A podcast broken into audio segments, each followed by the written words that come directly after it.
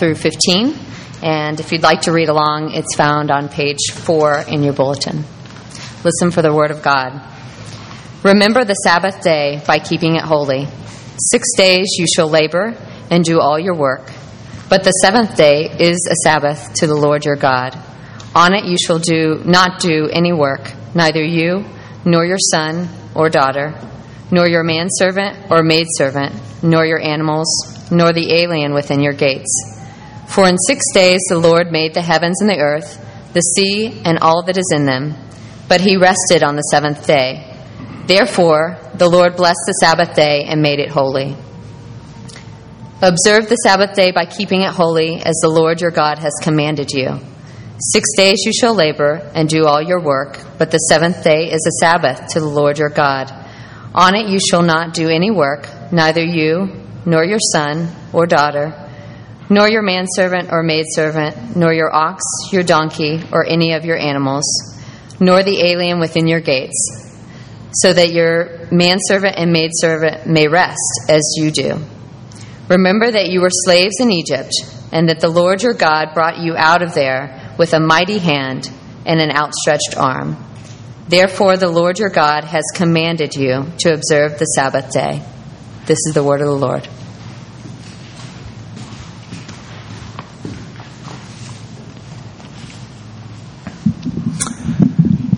Let's pray together. Let's pray. God, thank you for this time. This time for us to ponder your word, your heart, your purposes for us. We pray that you would, in this time, teach us how to be more human, teach us how to be even more like you, and that you would give us honest hearts, uh, a willingness to be uh, even critiqued by your word when necessary, but also lifted up and encouraged, especially through Jesus, your Son. And so please uh, meet us in this time. We ask this in Jesus' name. Amen. Earlier in this past week, I was reading to my daughter Elena her favorite book, Go Dog Go. One of my favorites growing up, and even now, in fact. Go Dog Go, a great book about uh, everything dogs, every page, a plethora of dogs uh, doing a number of things. And one of the pages has this fine series of pictures of dogs with jackhammers and dogs with uh, uh building things and using their hands for labor. And then on the next page, a bunch of dogs playing baseball. And the words go like this uh, Dogs at work, work dogs, work. Dogs at play, play dogs, play. And I turned to Elena and I said, Elena, God loves it when we work, and God loves it when we play. Did you know that this is going to be this sermon, this Sunday sermon? Uh, you know, you're getting a little uh, a preview here in your children's book. You never knew it. How deep this could be, Elena. Um, and she uh, just wanted to turn the page. Um, we're looking today at this topic of work on the one hand, and on the other hand, rest. Focusing today on this issue of rest. The word that we find in our two passages today is the word Sabbath, which in the original Hebrew means to stop or to rest. You see it in verse 20, uh, verse 9 of Exodus 20, verses 13 and 14 of Deuteronomy 5. Six days you shall labor and do all your work but the seventh is a Sabbath. The seventh is a ceasing, a resting, a stopping unto the Lord your God. Let me give you three quick reasons why I want to focus on this briefly here today. Uh, number one, I stink at it. And I imagine some of you do too uh, a major challenge of learning how to build into life a normal, healthy balance and routine of work and refreshment, of labor and rest, in a way that lifts us up as real, whole people. I mean, how much do we live our lives just feeling like there's never enough time to get everything done? To the point where time itself starts to feel like an enemy. Start to despise the calendar or the clock or that never ending to do list, cramming everything in, living according to what's often been called the tyranny of the urgent. Waking up in the morning, as I found myself telling another person recently, meeting them for lunch, and said, I woke up this morning, the minute I woke up, I already felt behind. A terrible feeling to wake up, to wake up to. I stink at it. I imagine some of you do too. Number two, another reason why I think this is important is we are finishing up the summer season and we're rolling into the fall. And one thing that's curious is that the summertime is a time where we uniquely seem to give ourselves a lot of permission to rest, to play, to take vacations, to take breaks. We have freedom to do this. We even do it with joy, and yet when the fall rolls around for the rest of the year, for some reason, you can't do it without feeling a little guilty. Or you feel like there's too much to do, and therefore you can't. What would life be like if we actually gave ourselves permission to take breaks even when the fall rolls around as we did in the summertime? What if we knew that not just you yourself, but God gives you permission to do so? Thirdly, wanted to talk about this topic of rest because, as I mentioned, we're moving into this brief week of focusing on the topic of work this Labor Day, guest speaker next week, talking about the importance of work, the value of work, the God given nature of work. That whether you do work for pay or not, whether you work outside the home or if you are at home, whether the world recognizes your work as valuable and significant or not. That God has made us as people to use the time and energy and gifts and abilities that He's given to us to devote ourselves to God's mission in this world of redeeming all things, not just human souls, but all things in this world, making this world a more healed and whole kind of place that God intended it to be. And that did you know that what happens from nine to five and the way you devote yourself to your daily labor is one of the most significant ways in which God is working out His mission in this world. And here's the point though. We cannot engage that mission without Sabbath. Or to put it another way, we cannot work well unless we rest well. This is what we're going to do in the next few minutes. We're just going to take two quick points and look at each of them as we find them in this passage. There's a lot that we could say about the question of Sabbath and of rest. We're going to look at two points and then just talk about a few practical pointers based on this passage. So, number one, observation number one from this passage is this that the Sabbath rest is a gift, not a wage or a reward. It's a gift, not a wage to be paid or a reward to us. Notice a few things in this passage first. Twice we're told that God commands Sabbath. Deuteronomy 5:12 observe the Sabbath as the Lord your God has commanded you.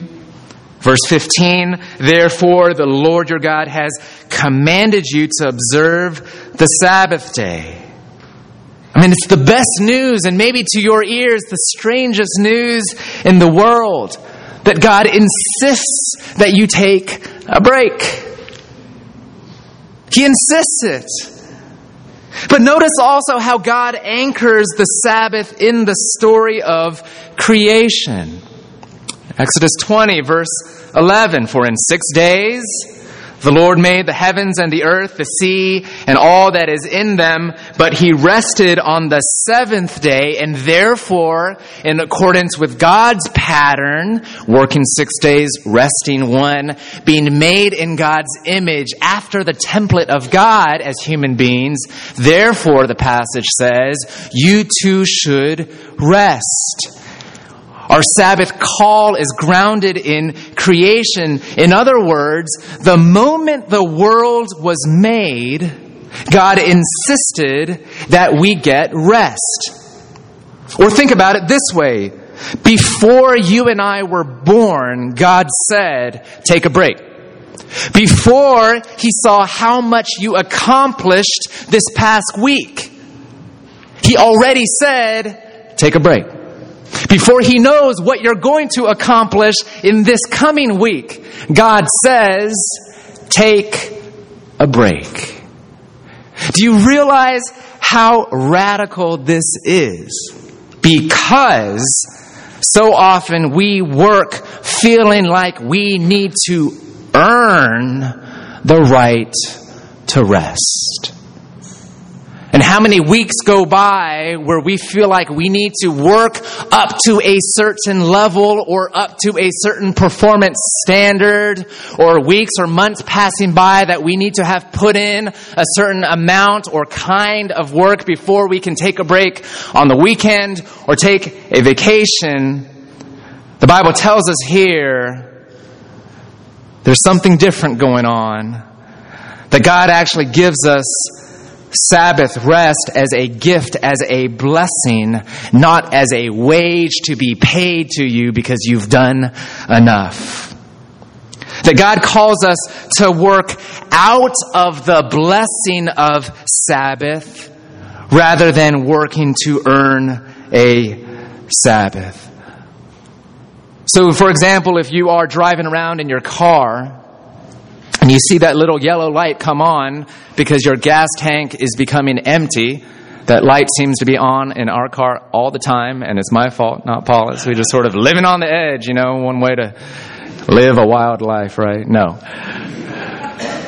When that happens, what do you do? You go to the gas station and you fill up the tank. You don't say, I think I will fill up this tank because I drove really well or because I put on a lot of miles, or because I really had a productive driving week or month.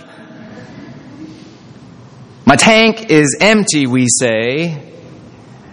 It's time to fill up the tank, and it's out of the fullness of that filled up tank that you drive on some more. This is the vision that Scripture gives us of how rest is supposed to operate. That we work out of the replenishment of rest rather than working in order to earn our rest. Marva Dawn, a theologian, teacher, writer, makes the point in this way. She says, You notice, you know, human beings were created on the sixth day. God commissioned humanity to work, to till the soil, to actually work this planet and all the resources God has given us to make the world a clear image of Himself. Sixth day. And then immediately, the next day, the seventh day, was declared a day of rest. So what's the very first thing that humanity did as soon as they were created? They rested. The gardening, as it were, had to wait another day. And this is what Marva Dawn says. Rather than working our heads off to gain some days of holiday, we rest first and then, out of the joy of that rest, work for the next six days. Grace reclaims us first, and out of its freedom, we respond with our work.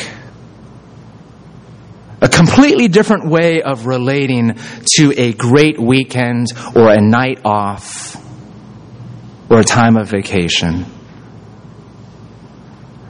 Because all the ways in which guilt and a productivity mindset, we'll get to that in a second, can undercut any efforts that we might make in the direction of Sabbath. Well, what does this mean? Well, first of all, realize what the Bible is talking about here when it talks about rest is not just inactivity. I used to think that that's all that Sabbath meant until I realized that sitting in front of the TV for hours and hours and hours actually can make you feel less rested, more drained. Rest is not just doing nothing, it's positive refreshment. It's not just just ceasing your labor. And again, I don't think the Bible is only talking about your main calling, your primary place of devoting your daily work energy. I think it's all kinds of striving to get things done in that broadest sort of sense that God calls us to rest from positive refreshment and replenishment and restoration, both in body as well as in soul. And so we need to consider what you might call physical rest and refreshment. Good sleep, eating good food, getting good exercise. But not only the physical, but also mental rest and refreshment. Not thinking about work anymore, turning it off. Or engaging your mind in a different way. I remember when I was working on my master's thesis a number of years ago, and it was just an intense time of research and study and work, and how I had the opportunity to carve out some time to go to the gym and work out for a little bit. It was one of the few times I got a break to just use my body in a different sort of way and to get away from the library. But one of the things I knew I needed to do was to promise myself no thinking about research just for one good hour or one good hour and a half. Think about anything else but your work.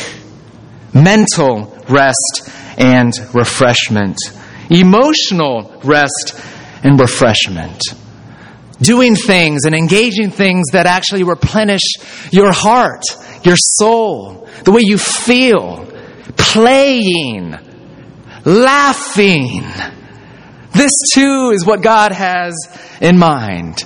And some of this also means rest emotionally in terms of sometimes if you are working through an area of grief, even that too, setting it aside for a little bit in order to return back to it fresh at a time. Because even that kind of grief processing can be a lot of work in the soul troubles at work, family anxiety, the loss of a dear loved one, taking breaks emotionally as well, and of course, spiritual rest and refreshment.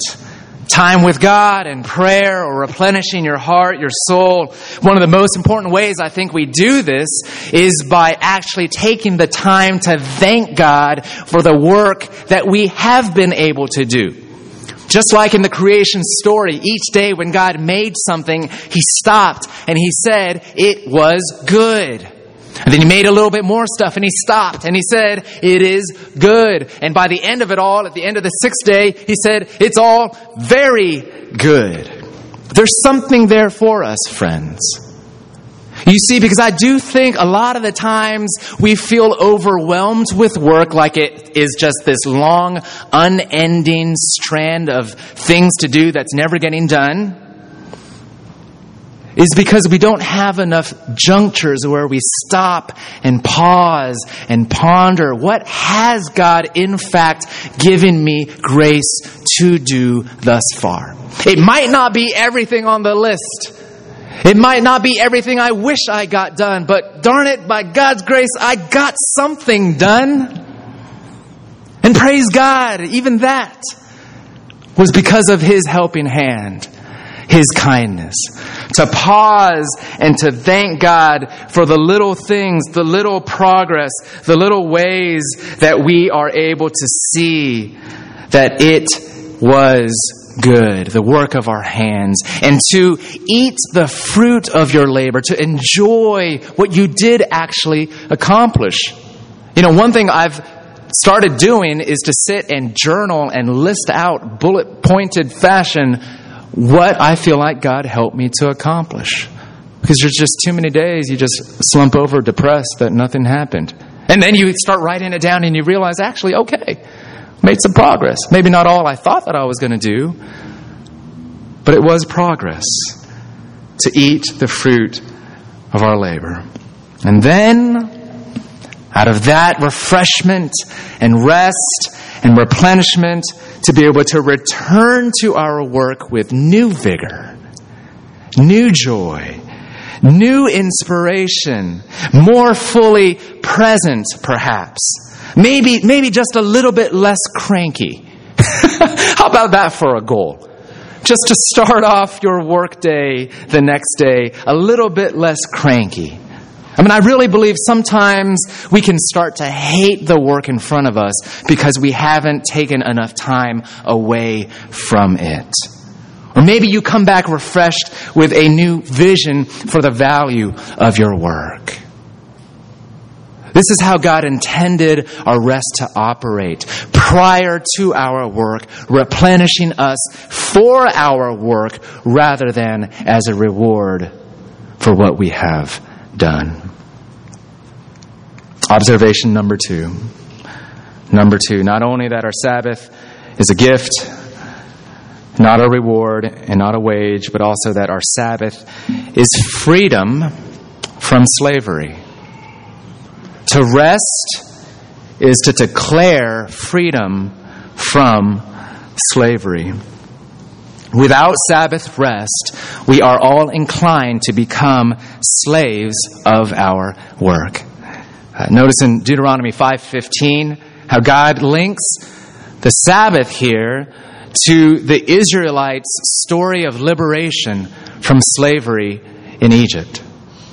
Remember that you were slaves in Egypt, God says, and that the Lord your God brought you out of there with a mighty hand and an outstretched arm. Therefore, the Lord your God has commanded you to observe the Sabbath day. Do you realize that anyone that can't rest, can't stop, can't put it down, your work, is a slave? A slave maybe to your need for success, maybe to the values of our culture that defines that you're only significant if you do XYZ and therefore you need to put your nose to the grindstone. Or maybe a slave to an exploitative employer. I know it's not always your fault. Maybe it's the demands of the job.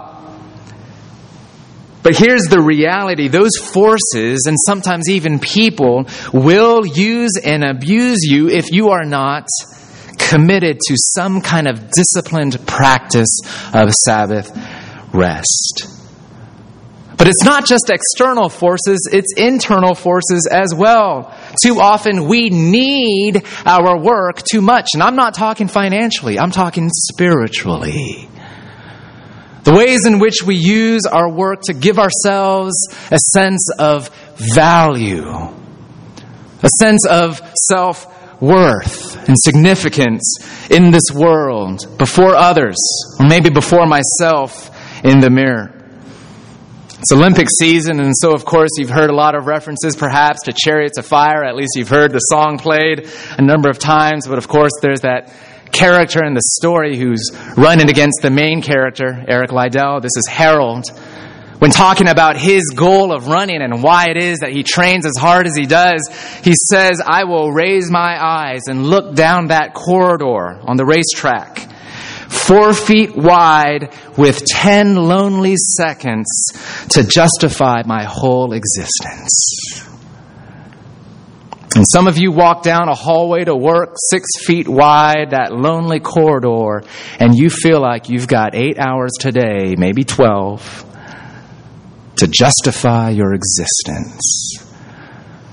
The ways in which we bow to our work as pseudo gods, idols, things that we need just a little bit too much. And so often it's because we operate with this mindset that we're only valuable because of our productivity, which, friends, is absolutely the mindset of a slave, right?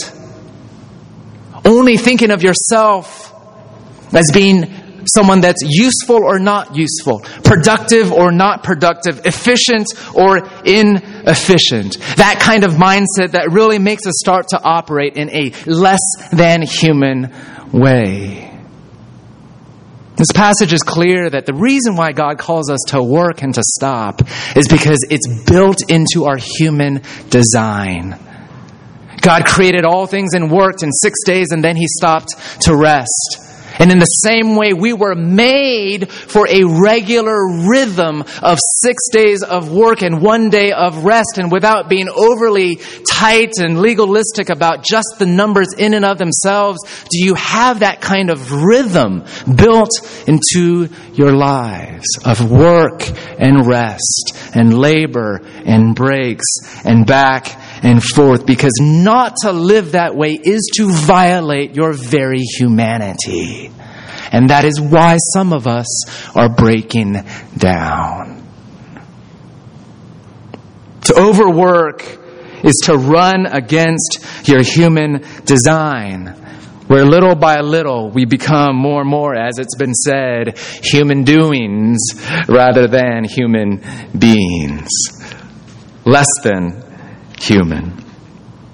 And so here's God saying, look, to observe a Sabbath in light of Egypt and your slavery, my deliverance of you, to say, to observe a Sabbath is a declaration of freedom. It's to take a break and to say to the world, to yourself, I am not a slave. Not to my work, not to my employer, not to myself and my own idols of heart that demand of me that I justify my existence in the next eight hours walking down this lonely corridor to my workplace. It's why it's such a grace that God would command us to do this. He knows that otherwise we would not do that. We need to be reprogrammed of heart because rest just doesn't always come naturally to us this rest, which is a declaration I am not a slave. Marva Dawn, again, she writes wonderfully on this issue. She says, The only way truly to cease our incessant labor, how do you stop? Is to know ourselves as valued by other means than our accomplishments. Our only recourse for workaholism is to learn ever more deeply God's cherishing. Hear what she's saying. The only way for us to stop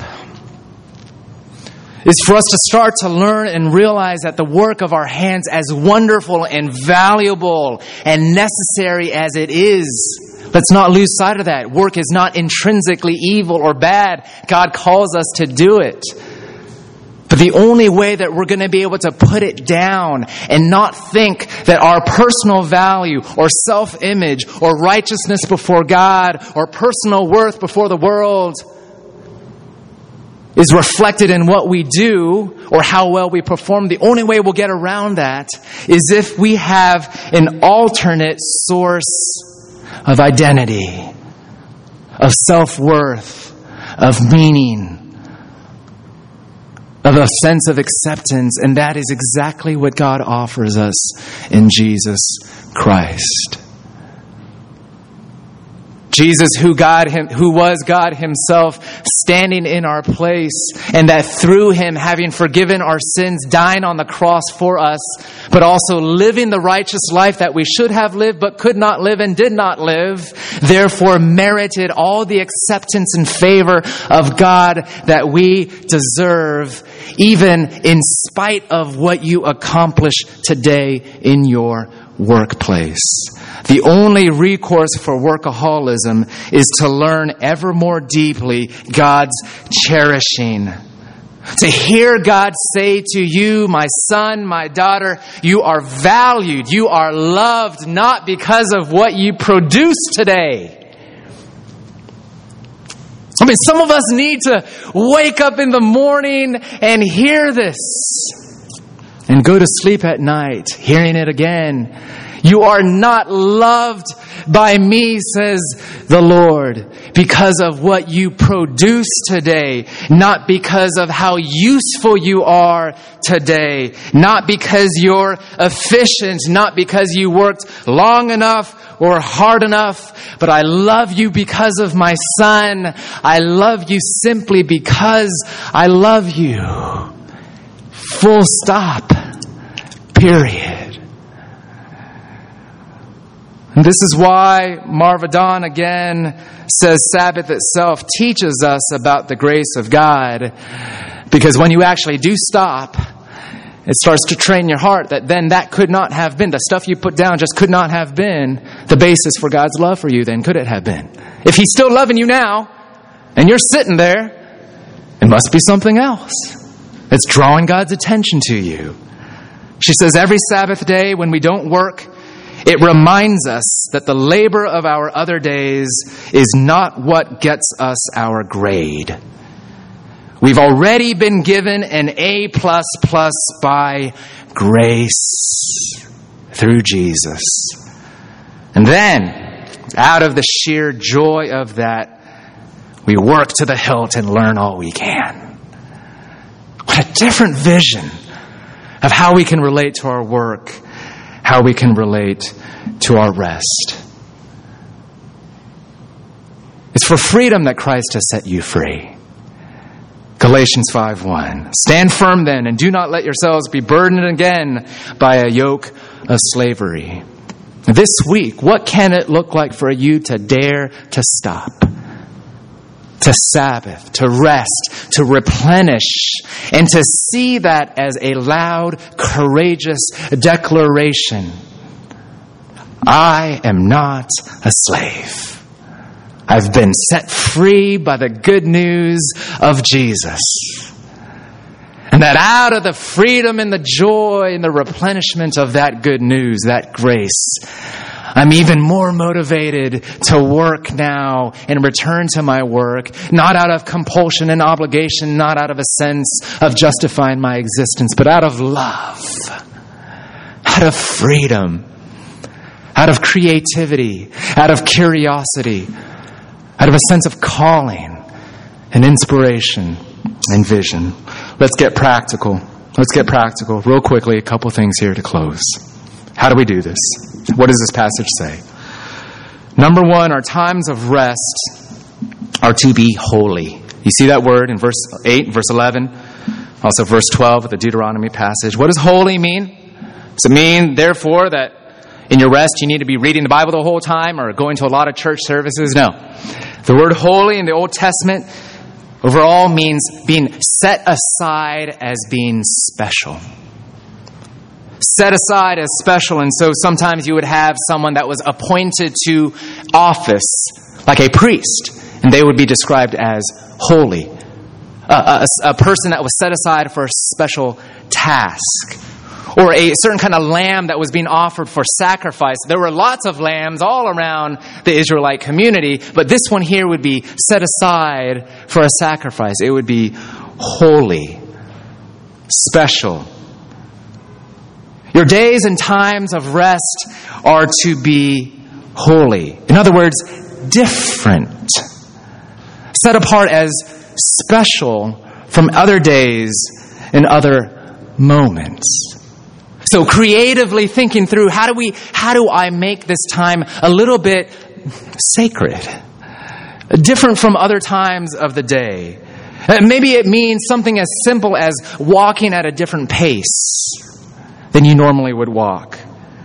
If you do a lot of reading throughout the week or during your sort of work hours, maybe it means not doing a lot of reading for your personal replenishment and rest.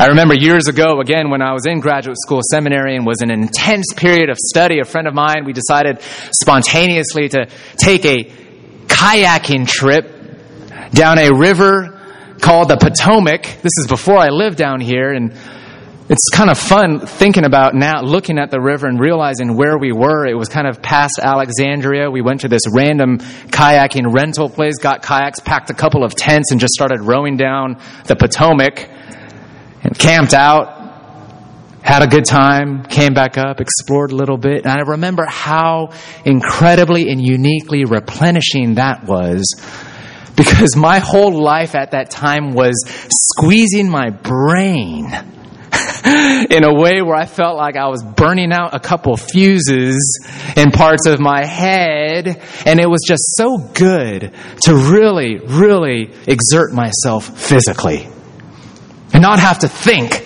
about anything at all. What might something like that, your kayaking trip, as it were, be for you? Something set aside as special and even sacred, protected, meaning guarded. To actually guard this time of rest. Guard it almost as if you would guard a normal commitment or appointment.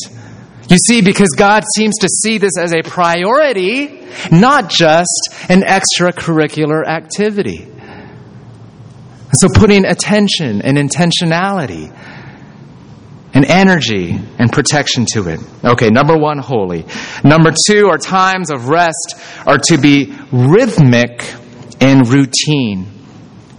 Rhythmic and routine. You notice the passage talks about this pattern of six days of work and one day of rest. Six plus one. And then you repeat it again six plus one, six days of work, one day of rest. What the Bible here is not saying is that it's not legitimate to take long extended vacations, but I do think there's wisdom here that we often overlook. That, dear friends, sometimes what we most need, and I am speaking to myself, what we most need is not another long vacation but better habits and practices of routine rhythmic breaks. Daily in the evening, weekly on your day off. Rhythmic, routine rest that God has prescribed for us. Whether setting aside a full 24 hour day or maybe even mini Sabbath little moments. But isn't this true that our modern mindset is this idea of the extended vacation sort of being our hope, our dream, our lust, what we daydream about, right? A different vision, something smaller, something more regular, something that you might even call more disciplined. And let me pause here for a second and say this. Some of you are in a station of life or in a unique calling where it's just really hard and maybe in some ways impossible to implement this sort of regular kind of extended rest. Maybe because of the unique way in which you are called to be an emergency medical practitioner, uh, the way in which you are maybe struggling to make ends meet, and you're cobbling to together a number of jobs, and you would admit you're burnt out, worn out, but you feel like you have to do it. Parents of young children, the work never ends. Or a single parent, or students too. Even though I want to challenge students here, see your work as work as a student and take breaks and take a Sabbath too frequenting a couple establishments here on 14th Street this past week and was reading a book on rest and Sabbath. And one of the clerks turned to me and saw the book and he said, Hey, what are you reading there? And I said, uh, uh, It's a book on rest. And he said, uh, Rest. And maybe some of you are saying the same thing. There's a lot of mercy here, friends. And maybe, maybe this whole time, this has been just one big depressing exercise for you. But friends, there's hope. There are little ways, little ways that we can do this for each other, with each other, for ourselves. God calls us to do this. Let's work together as a community to think through creative ways, which for you might be just an hour of deep, intentional, well planned time off from your little one or in between your multiple jobs. And for some of you that do have this compulsion and conviction that no, I do need to take a full 24 hour day because that in fact is what God does seem to be talking about. Will God give you grace? But we want to understand that this won't look the same for everyone. Which brings me to the third point, community. The importance of doing this in relationships with each other. You see this middle section of the passage where God says, Rest, stop, cease, Sabbath yourself, but not only you, but your son and your daughter, your employees, the people that live in your household, even your ox and your cattle. Everything under your charge, you see. God says, first of all, it's not only for you, but something that you ought to offer other people as a gift. Especially those that are under your charge, people that maybe are on your project if you're a project manager, or employees of yours if you own a business, or children of yours if you're a parent, or roommates of yours if you're sort of the task master of the errands of the task. I don't know. Different ways that we can work this out. But do you re- realize that God is calling us to give rest and not only receive rest so that they too might flourish in their work a little bit better? Because we need each other's support and encouragement and accountability, especially in a town like this where nothing is more countercultural than a call to stop. Than a call that says, you are blessed by taking a break. And maybe there's creativity that we can employ together in community. Maybe in sharing Sabbath time together relationally or giving each other time off. I was just reading again in this book that I've been perusing in the past week by Marva Dawn. She was talking about this one community that she was a part where different families would get together uh, every Sunday, I believe it was. And one week, so these are families with small children, uh, they would, uh, one week, one couple took all the kids and gave the other couple a little time off. And then the next week they would flip flop. The other couple would take all the kids and watch the children while the others had an hour or two or three off to themselves. And then the next week after that, all four parents and all the kids would spend time together. And I just thought, hey, you know, I don't know what, if that would work here, if that would be something people would be interested in. And I'm not just talking about married couples with little kids, but even whatever our station in life with, what are ways that we can creatively supply each other with rest that is hard to come by when we're doing it on our own? Maybe it means going to Carolyn's house for dinner on Sunday evening because you know that your great temptation on Sunday night will be to drift back to your books or to your work or to your Blackberry or iPhone. No one has a Blackberry anymore. and to do it in community because we need each other and because it's that important. Our work is valuable, important. It's part of the mission of God. We will reflect on that more next week, more fully. But friends, we cannot work well unless we rest well. What might that look like in your life and in our community? Let's pray. God, we give ourselves to you, asking that you would, please God, uh, open our minds and our hearts and show us how to live in accordance with your gracious, wondrous, joy giving, life giving command and call to Sabbath. We pray that you would give us your spirit. In Jesus' name, amen. Let's stand together and let's sing.